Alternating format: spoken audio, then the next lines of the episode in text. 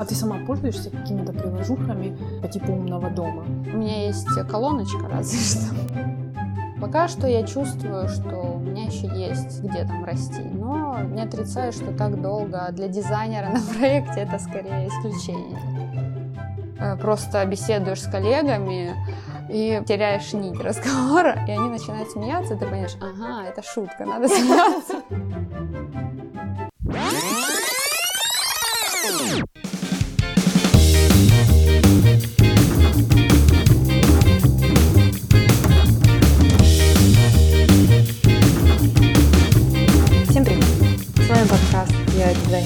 Вижу». Я его ведущая Юля. В нашем подкасте мы беседуем с моими коллегами-дизайнерами, у каждого из которых уникальный опыт, неповторимый, и они им делятся каждый выпуск. Сегодня у нас в гостях замечательная девушка, кладезь креатива, Ангелина. Кроме основной работы, Геля много занимается спортом, находит время на свое любимое хобби. Она создает шедевры на джинсовых куртках акрилом. Ангелина работает над одним продуктом долгое время. И сегодня она расскажет нам, есть ли жизнь на долгих проектах. А еще она совершила трансатлантический перелет, чтобы увидеть своих пользователей вживую. Давайте об этом послушаем. Приветики! Привет! Ангелина, спасибо за то, что согласилась быть нашим гостем. И тебе спасибо, что позвала. Расскажи немножко о себе. Окей. Привет, меня зовут Ангелина. Я являюсь experience-дизайнером. В целом дизайном занимаюсь около шести, наверное, семи лет. В принципе, я и позиционирую по жизни себя как дизайнер, поэтому, наверное, это главное слово, которым я себя описываю. Ну, что я могу сказать о себе? Я, как любой человек, люблю путешествовать. э, Вот, стараюсь э, все свои отпускные временные промежутки заполнить какими-то интересными активностями. Увлекаюсь спортом, спортивный зал посещаю, на йогу недавно начала ходить. Вот, первые мои попытки в этом деле. Я работала на фрилансе пару лет. И во время фриланса у меня были попытки найти себя, пробовала разные, в общем, активности, рисовала маслом на картинах. Потом мы с подругой начали маленькое свое дело по росписи курток джинсовых акрилом специальным для ткани. Пыталась продавать эти кастомизированные куртки. Ну, потом все-таки я поняла, что мне нужна какая-то стабильность. Пришла снова в офис. А можем ненадолго остановиться на твоем этом бизнесе? Он сейчас подпольный или ты уже его бросила?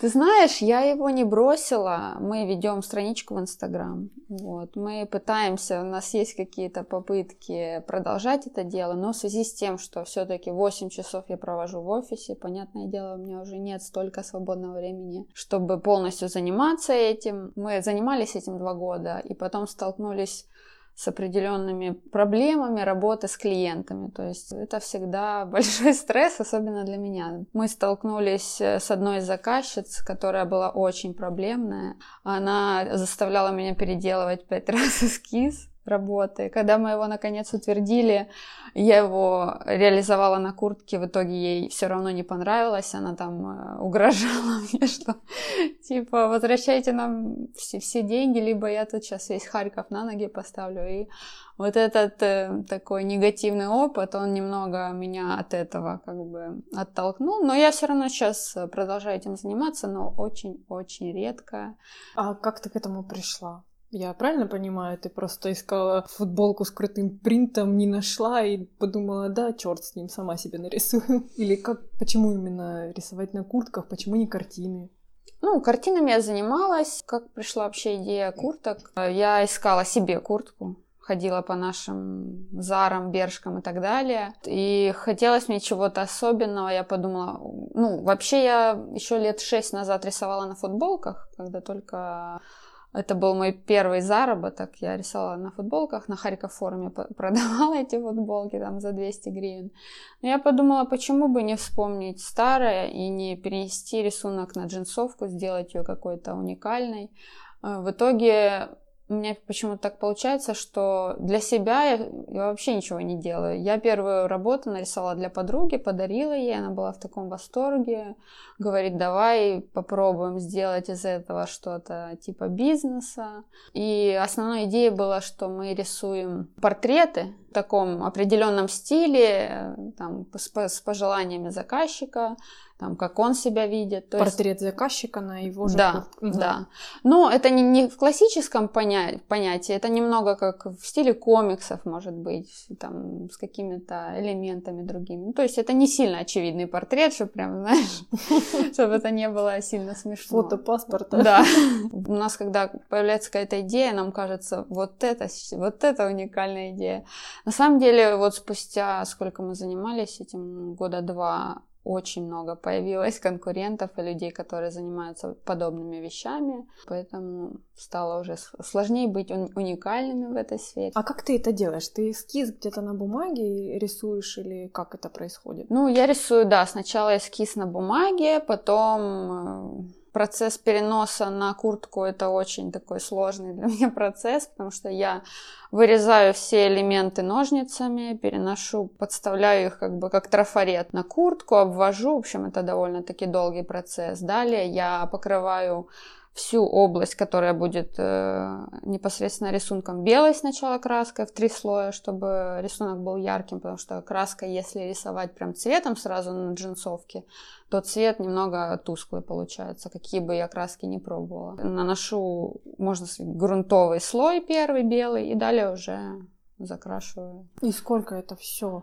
От начала до конца сколько у тебя по времени может занять? Очень долго. Ну, плюс я не занималась этим никогда прям круглые сутки. Все-таки это какой-то такой процесс. Там порисовал, потом сходил покушал, потом еще куда-то поехал. Но в целом на одну работу у меня уходило около недели. У тебя не было такого, что через неделю ты уже ненавидеть начинаешь эту куртку? Нет, у меня наоборот. Ты знаешь, самый интересный процесс для меня в куртке это вот последние штрихи, допустим, это блики на глазах, это какие-то конечные контуры. И я вот жду, я прямо тороплюсь, чтобы довести и увидеть, как, как оно будет в конце. И поэтому для меня это, в принципе, весь процесс это удовольствие, кроме вот начального этапа, когда я переношу эскиз, вырезаю там вот это, это конечно, очень долго. Ладно, я ссылочку на твои художественные шедевры прикреплю в описании, если ты не против. Да, я только за. Ну и давай, скажем так, от аппетайзера перейдем к основному блюду. Ты работаешь довольно давно на одном проекте. Можешь о нем рассказать, что это за проект? Я-то знаю, что это за крутой проект, но поделись со всеми. А, мне посчастливилось работать, попасть на проект.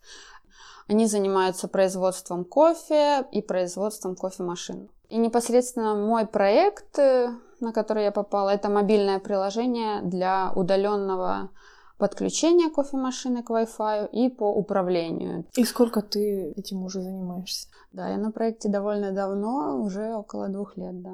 Еще не полные два года, но уже почти. Этот проект казался, но он и есть очень интересный, потому что он связан с такой темой, как интернет вещей. Мне кажется, это очень в целом перспективно, и когда-то в ближайшем будущем, мне кажется, у нас дома все наши девайсы будут как-то связаны между собой, связаны с нашим там, мобильным устройством. Мы сможем все это как-то сделать под себя более ком- комфортным а ты сама пользуешься какими-то приложухами по типу умного дома? У меня есть колоночка, разве что.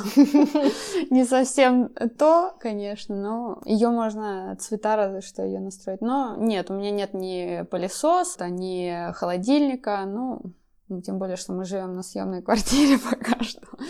А ты для себя видишь какие-то плюсы в этом, что ты работаешь так долго на этом проекте? Я не отрицаю того факта, что когда-то наступит момент, когда я полностью исчерпаю себя на этом проекте. Но на данном этапе, мне кажется, у меня есть, во-первых, все возможности предлагать какие-то свои предложения на проекте. К примеру, был такой момент, когда было нужно сделать видео, небольшое промо-видео, так как никого на проекте не было, кто бы разбирался в видео каких-то редакторах, я вызвалась этим заняться, немного прокачала свои скиллы в этом. Дальше был этап, когда необходимо было сделать парочку анимаций, Опять же, у меня не было опыта, но появилась мотивация подучить и прокачать этот скилл. Сходила на мастер-класс, немного сама поучилась э, motion дизайн, ну, основам motion, motion дизайна.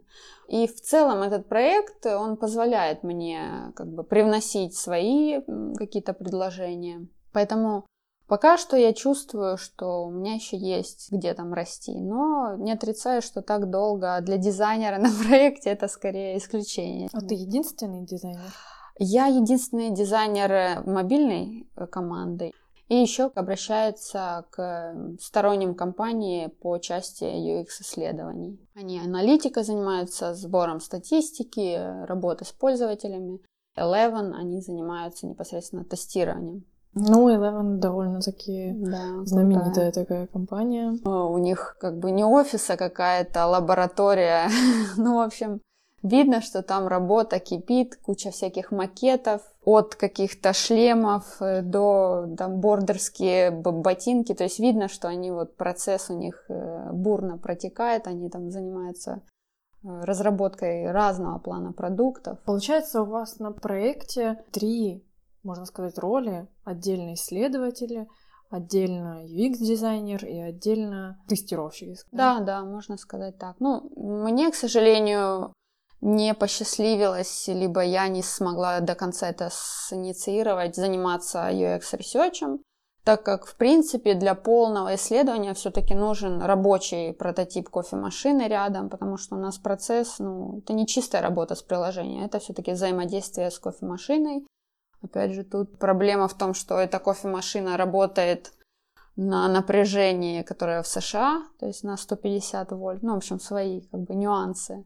Чтобы развернуть, поставить у нас эту кофемашину, мне нужен большой трансформатор. Поэтому всю часть по UX-исследованиям они как бы оставили на стороне клиента.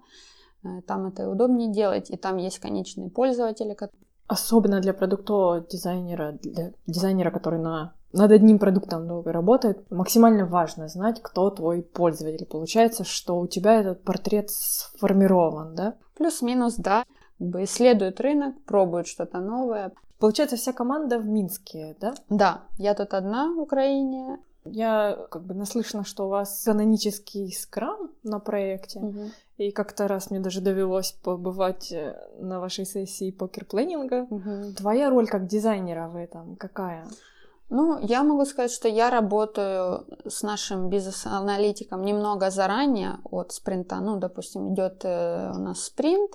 Наша задача с бизнес-аналитиком заранее собрать требования у клиента, Э, мне, как дизайнеру, подготовить э, макапы и UX в целом, заапрувить клиентам и к этапу планирования уже предоставить разработчикам, чтобы они смогли оценить дизайн. То есть я немного заранее, немного работаю не не в общем строю с ребятами. Но я принимаю участие как в планировании, так и в ретроспективе, в дейликах, все вот это, все, что есть в скраме, во всем я, в принципе, принимаю участие, ну, кроме того, что я не логирую никак работу свою, если ребята четко по часам ведут э, логирование, я, э, слава богу, меня освободили от этого. То есть я примерно оцениваю, сколько я успею. А какого размера, что ли, таски у тебя в основном? Ты знаешь, по-разному. Раньше это были очень глобальные таски, сейчас все-таки у нас уже близится проект к этапу релиза, поэтому они больше уже как работа над какими-то корнер-кейсами. Раньше это были таски, была задача разработать чат, точнее, изначально это был не чат, но флоу для работы с ошибками. Допустим, у пользователя не работает кофемашина, но он не знает почему. И была задача разработать некий такой помощник, который поможет ему решить проблему. Вот. Я занималась тем, что разрабатывала некий чат-бот, имитацию чат-бота, который будет задавать тебе вопросы, допустим, а ты подключила свою кофемашину к сети? Ты отвечаешь, да. Он такой, окей, а ты там сделал то-то, а проверь, там, работает ли у тебя Wi-Fi. Вот, на эту таску, допустим, у меня ушло около двух недель. То есть мне надо было это и разработать, и проверить, посоветоваться с ребятами, смогут ли они такое сделать. Хотя, в принципе, ничего сложного, но, как бывает с разработчиками, они сначала могут испугаться и сказать, что это, мы такое не умеем, а потом если им обоснуешь, э, в чем ценности этого, они берутся. А были до этого какие-то такие таски очень абстрактные? Например, вот тебе давали прям проблему какую-то пользователя, и ты должна была генерировать решение. Ну, бывают, бывают, конечно, такие таски, например, очень такие абстрактные, когда мы не можем, допустим, у нас отваливается интернет, нам надо как-то user-friendly показать пользователю ошибку и, и инструкции, что ему делать дальше. Ну и ты сидишь и думаешь, как бы сделать это всю инструкцию, которая, допустим, это там, или полотно текста, либо это 10 шагов, которые пользователю надо пройти, как это оформить. То есть, в принципе, это э, вроде как и понятно, а вроде как и абстрактно. Поэтому, да, есть такие таски, и э, вот над этими тасками, как правило, исследователи не работают, потому что они обнаруживаются уже вот на этапе тестирования, потом уже, когда мы чего-то не, не допродумали. То есть, получается, сохнуться на проекте ты пока выгореть не можешь. У тебя ну, очень много творческих каких-то задач, меньше рутинного.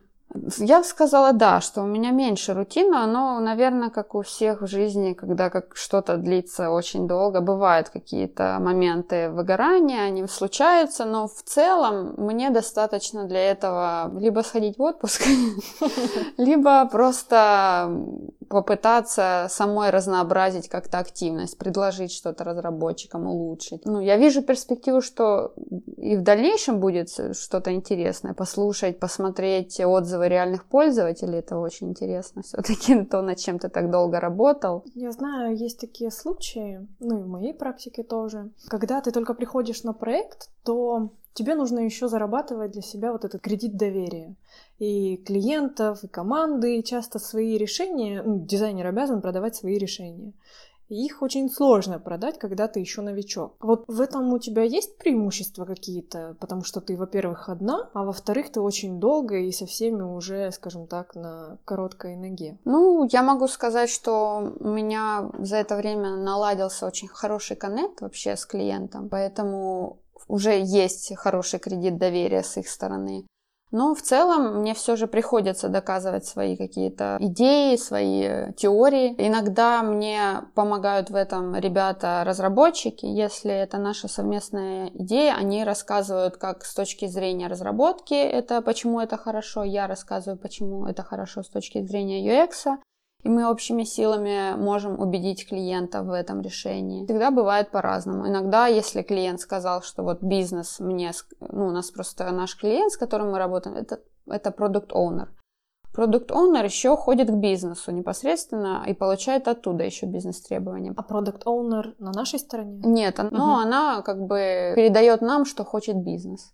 Поэтому иногда поступают требования, вот так сказал бизнес, нам нужна эта фича, и хоть ты тресни. Но и... ты с клиентами тоже общаешься? Или ну, я вот все-таки с продукт-оунером общаюсь какой твой или рутину? Ну, мой обычный день начинается около 11 часов. А, в начале дня я проверяю, что у меня на повестке. Часто у нас созвоны с BM с утра, чтобы как-то раскидать план на день. Из такого, что повторяется каждый день, это наши дейли созвоны с командой Минска. Еще у нас два раза в неделю созвоны с клиентом для либо сбора требований, либо валидации проделанной работы.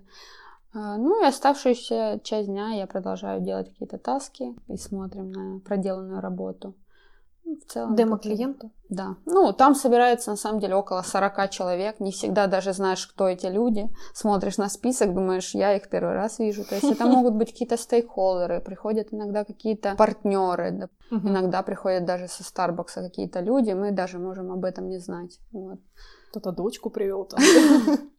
Ну, не знаю насчет дочки, но вот постоянно какие-то новые имена мелькают. Я уже даже как бы не пытаюсь вникнуть, кто эти люди на демо. Вот. А кто проводит? Ты свою работу сама а, показываешь? Ты знаешь, я вообще не особо участвую в демо, я не презентую. У нас от мобильной команды обычно проводят э, тестировщики, сеньор, тимлит тестировщиков. Вот, он презентует э, в целом проделанную работу от мобильной команды, но иногда возникают непосредственно вопросы от клиента, либо от кого-то из этих э, списка людей э, по UX. Тогда, конечно, я должна ответить, обосновать, либо объяснить, либо поспорить. В общем, руку на пульсе да, да. А если бы у тебя сейчас была возможность выбирать, что бы ты выбирала? Много маленьких проектов, ну, относительно, mm-hmm. там, по полгода, или все таки один длинный, где ты знаешь, над каким продуктом ты работаешь, и свое детище пощупать потом можешь. Знаешь, я бы так вот даже не могла ответить тебе. Мне, мне больше важно, чтобы он был интересный. У меня был до этого короткий, но очень сложный с точки зрения понимания проект, где он был связан с наукой и анализом жидкостей, где надо было работать с Excel-таблицами. Он был очень тяжелый для восприятия, очень тяжелый для меня, как для человека, который работал с мобильным UX, а тут это был как бы десктоп. Возможно, он был интересен, но не для меня.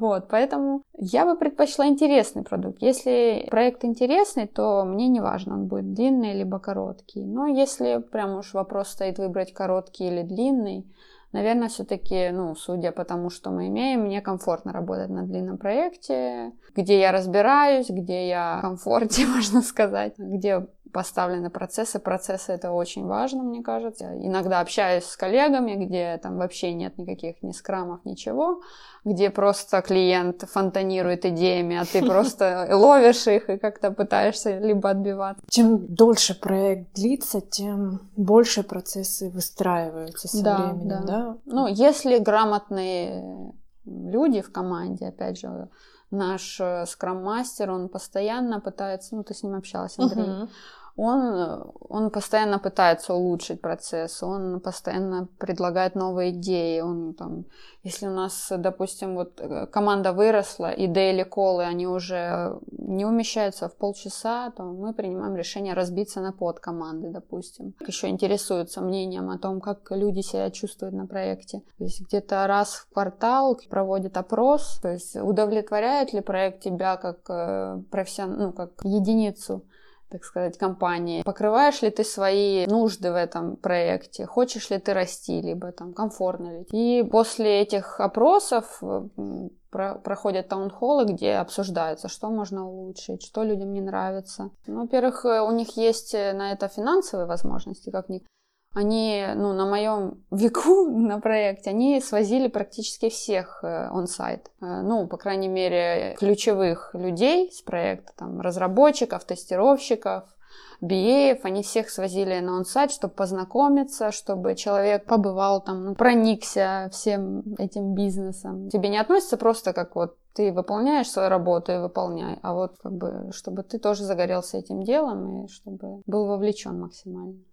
Ну, давай про ансайт чуть-чуть поподробнее. Потому что это прям супер уникальная возможность, которая у тебя была.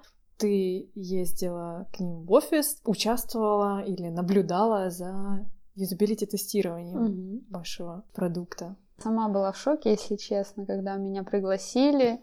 Э, ну, на тот момент у меня не было опыта вообще никаких командировок, и тем более поездок в Америку. Это была моя первая поездка в Америку, поэтому ты можешь себе представить, в каком я была, можно сказать, возбуждении, немного в переживаниях, но и в приятных эмоциях. Вот, меня пригласили на, сначала на месяц, потом еще на полмесяца продлили. Видимо, были возможности и была нужда во мне еще оставаться там офис. Ну и мы там тесно работали как раз с, с продукт-оунером. Общались, я ходила на их митинги, это было все очень так живо, интересно. И как раз тогда проходил юзабилити тестирование, ну он у них называется тест-ивент, э, в рамках как раз компании Eleven. И на один из этих ивентов мне выпала честь поприсутствовать там уже были набраны э, люди, которых интервьюировали, были составлены вопросы, все было подготовлено этой компанией Eleven.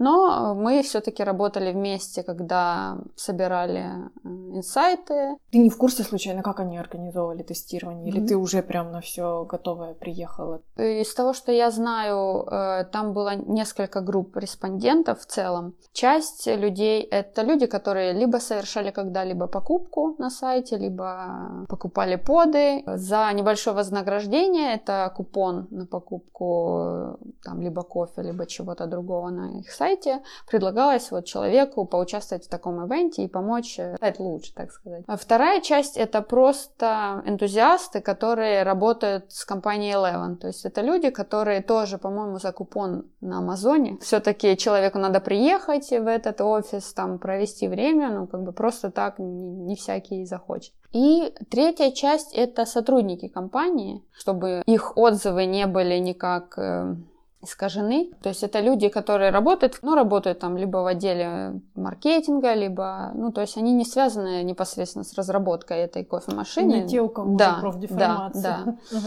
Они в каких-то смежных отделах работают. Вот такие три группы. На моем ивенте было опрошено около семи человек, ну, не около, а семь человек, а я принимала участие в вопросе двух человек. Мы записывали инсайты, задавали вопросы и так далее. В основном был, была одна девушка, которая вела весь процесс, и мы задавали вопросы, которые у нас по ходу возникали. Что вы тестировали? Какой-то функционал определенный угу. или весь продукт?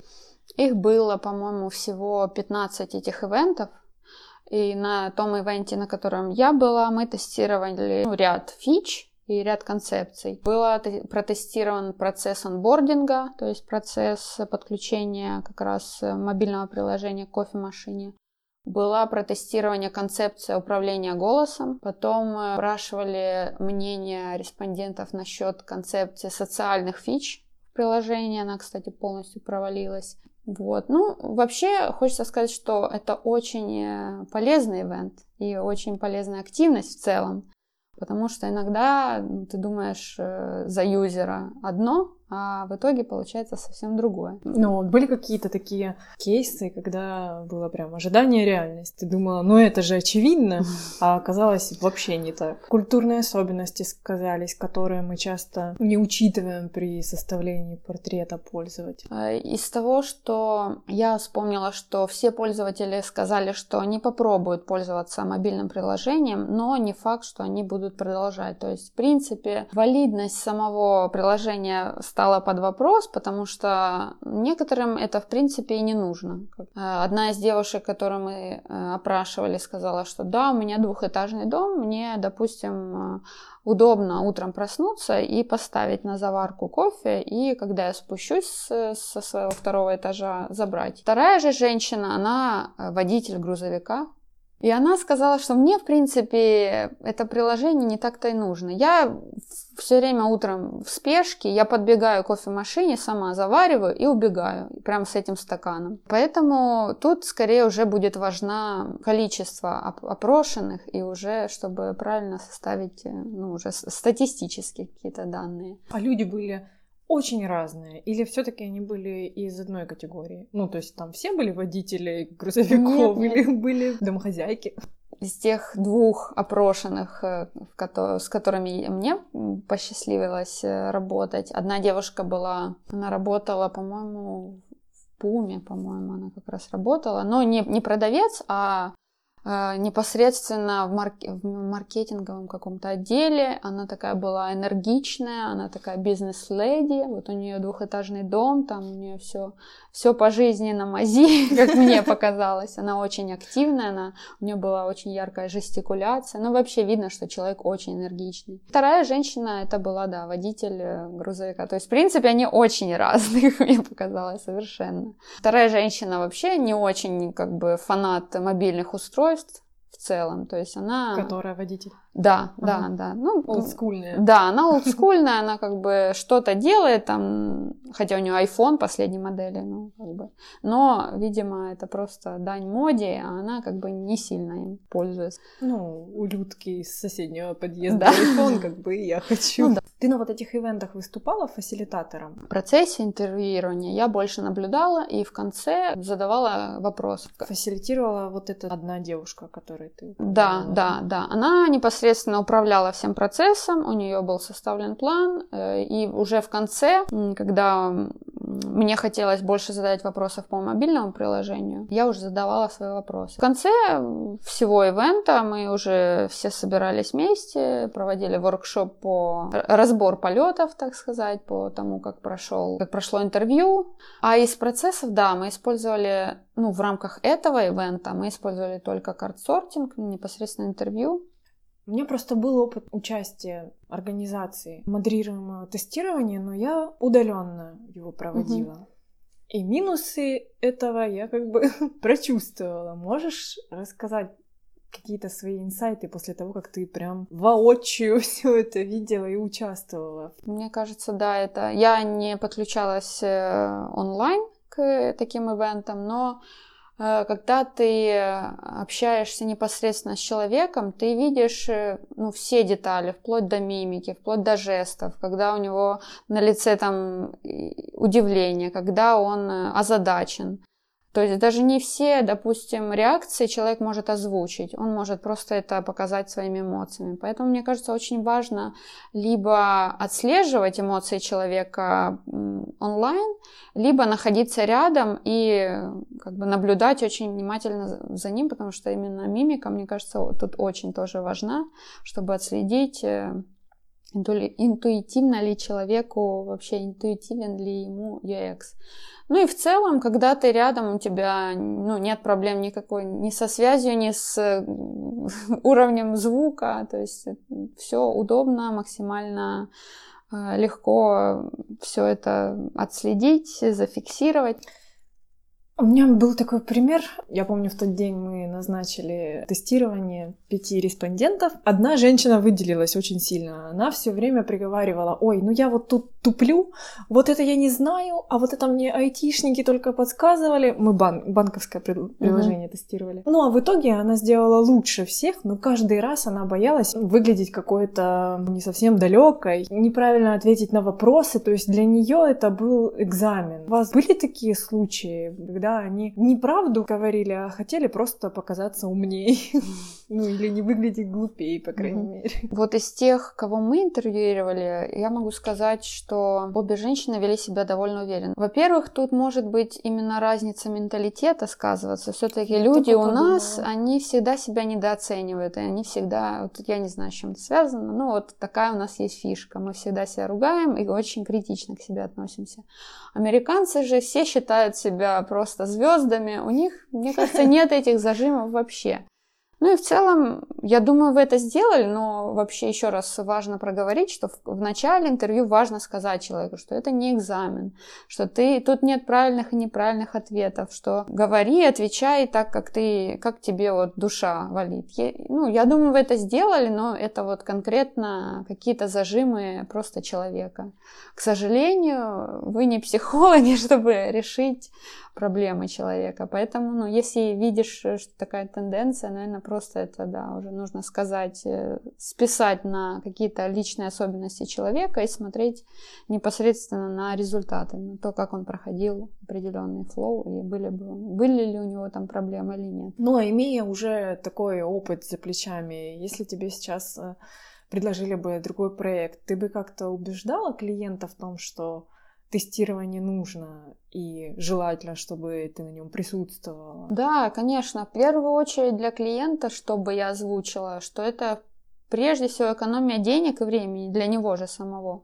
Если он э, проверит свои, мои свои гипотезы в начале и утвердит их в конце, он сэкономит прежде всего свои же деньги и сделать свой продукт успешным. В принципе, мне кажется, это цель не только команды, но и в целом тех, кто принимает участие в процессе. Поэтому в дальнейшем я, конечно же, буду пытаться предложить клиенту UX-исследование, UX-тестирование. Если вспомнить этот опыт, ну, я понимаю, что это было уже бородатых 90-х, ну, в общем, давно, все равно, если бы ты подключалась удаленно, был бы такой же value? Смогла бы ты получить такие же инсайты и результаты? Или, допустим, если бы видео включали, и ты могла бы видеть эмоции и слышать респондентов. Угу. Смогла бы ты того же достичь? Ну, я бы смогла что-то отследить, но сто процентов, что не все. Но если выбирать онлайн либо присутствовать, то, конечно, тут намного эффективнее это находиться рядом. Очень интересно именно о твоей поездке в Америку. Было что-то такое особенное не в самом тестировании, а вот в твоем, я бы это даже мини-отпуском назвала. Э, ну, у меня вот вся поездка это был микс э, каких-то просто взрывных ощущений положительных и постоянного стресса. Все-таки на момент э, поездки мой уровень английского, он, ну, как бы еще не дотягивал для свободного, знаешь, самоощущения там. Поэтому ну, из, из таких курьезов это когда ты находишься там либо на митинге, либо э, просто беседуешь с коллегами и теряешь нить разговора, и они начинают смеяться, и ты понимаешь, ага, это шутка, надо смеяться. Это совершенно да, другая страна, другие люди.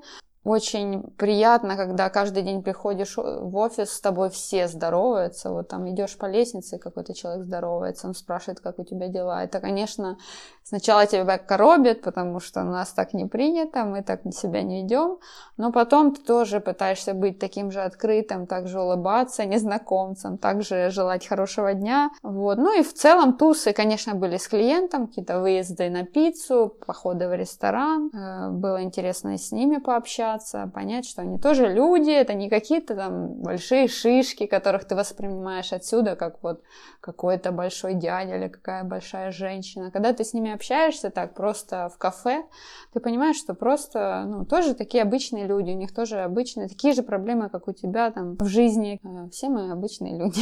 Ну, мне кажется, потом и работать как-то да, попроще, да, да, это комфортнее намного. Во-первых, вы как-то на одной волне становитесь. Или наоборот, ты еще знаешь, такое абстрактное понимание человека, как его аватарки в скайпе. Да, да, которые вообще не раскрывают. Да, ты общаешься просто с какой-то картинкой. Тут да. ты уже понимаешь, что это за человек, какие вас связывают уже воспоминания. И... Ну вот, кстати говоря, о том же кредите доверия, он, мне кажется, в таких да, поездках да, как да. раз и наращивается. Мне кажется, сильно. да, после этого у нас и connection лучше стал. Э, ну и в целом было намного продуктивнее работать, когда я находилась там, когда мы просто могли пойти в какой-то митинг-рум и что-то быстро обсудить, чем вот это ты нас, пока назначишь какой-то митинг, пока найдешь всем удобный слот, потом... Пока дождешься, да. когда они вообще проснутся. Да, вот э, это все намного проще все-таки проводить, когда ты там. Да, да, да, и ты быстрее достигнешь каких-то результатов, да, чем да. здесь, пока ты официально напишешь письмо, да. потом созвонишься, потом еще фоллоуапы, и все это прям такая... Да, да, да, процессы бесконечные. Когда не знаешь, когда такая возможность появится. Ну, понятно, ты просто взятку дала, что Если все было так просто. Да, в общем, спасибо тебе большое. Я понимаю, что твоя жизнь уже никогда не будет прежней. Точно, да. Очень интересный опыт. Я думаю, многие вдохновятся. Я так точно вдохновилась. Спасибо, Спасибо что тебе, что позвала. Давайте, как всегда, подводить итоги. У работы над одним проектом длительное время есть как преимущества, так и недостатки. Из явных преимуществ это то, что команда работает вместе долго, все друг друга знают, причем досконально знают. Каждый уже понимает, чего ждать друг от друга. Уже установлено взаимное доверие что важно, как мы дальше поймем. Ну и работая над большим продуктом, ну как бы длительным продуктом, ты себя можешь чувствовать часть истории. Не всем это важно, но многим. То есть ты не как маленький винтик в огромной машине по производству проектов, как часто бывает на коротких аутсорсинговых проектах. Люди объединены одной общей идеей. Они чувствуют свою причастность к созданию чего-то нового, заряжены как бы верой в этот продукт и понимают свой вклад. И вот э, мы говорили о доверии, которое возникает от длительного общения с одними и теми же людьми. Тут еще много плюсов. Например, можно не менять проект или компанию, если начинает э, происходить застой. Можно менять что-то внутри проекта. Потому что когда уже устоявшаяся команда и устоявшиеся отношения с клиентом, то свобод и привилегий для этого может быть больше, потому что все уже более лояльны. То есть можно как делать больше, так и требовать немножко больше. Следующее преимущество, а может быть и недостаток, решать, конечно, каждому для себя, это зона комфорта. Каждый день довольно предсказуем, Отсюда меньше стресса из-за неопределенности, которые могут часто возникать на новых проектах, когда нужно узнавать клиента, знакомиться с командой, настраивать процессы. Это все время очень стрессово. Но Именно в таких челленджевых ситуациях человек учится и растет гораздо быстрее, чем на насиженном месте. Так что тут все зависит от личных ощущений. Из недостатков я бы сказала, что на начальном этапе роста дизайнера, я имею в виду, на начальном этапе э, карьеры, пока еще не понимаешь, какие активности тебя будут инспирить, ну, а без чего ты можешь и обойтись, в проект, длительный проект идти нежелательно, я бы не советовала. Лучше сначала все попробовать, а потом уже углубляться в более конкретный домен, методологию, активности. Вот как с примером Ангелины, на ее проекте начальную discovery фазу проводит специализированная компания по UX-исследованиям. И уже с бизнес-аналитиком приходят более конкретные требования. То есть эти активности Ангелина, по сути, не совершает. А не пробуя их ни разу в своей жизни, ты не понимаешь, насколько тебе это нравится или не нравится. Норм тебе то, что ты не участвуешь в фазе исследования. Или все же для тебя это очень интересно, и ты готов углубиться именно в эту тему. Еще из минусов может, опять-таки, Здесь влияет личное качество человека. Заставить себя развиваться в смежных областях тяжелее, так как прямые обязанности на проекте могут этого не предполагать, и тут уже вся надежда на силу волю и стремление. Возьмем опять-таки те же исследования. Если тебе в работе, тебе как дизайнеру в работе они не нужны, то целенаправленно идти и развивать этот скилл, ну, может быть, банально лень. Еще у Ангелины была уникальная возможность побывать он-сайт, поучаствовать в юзабилити тестировании. Любой дизайнер захотел бы поучаствовать. Сами поездки за границу могут быть э, чисто по-человечески интересны.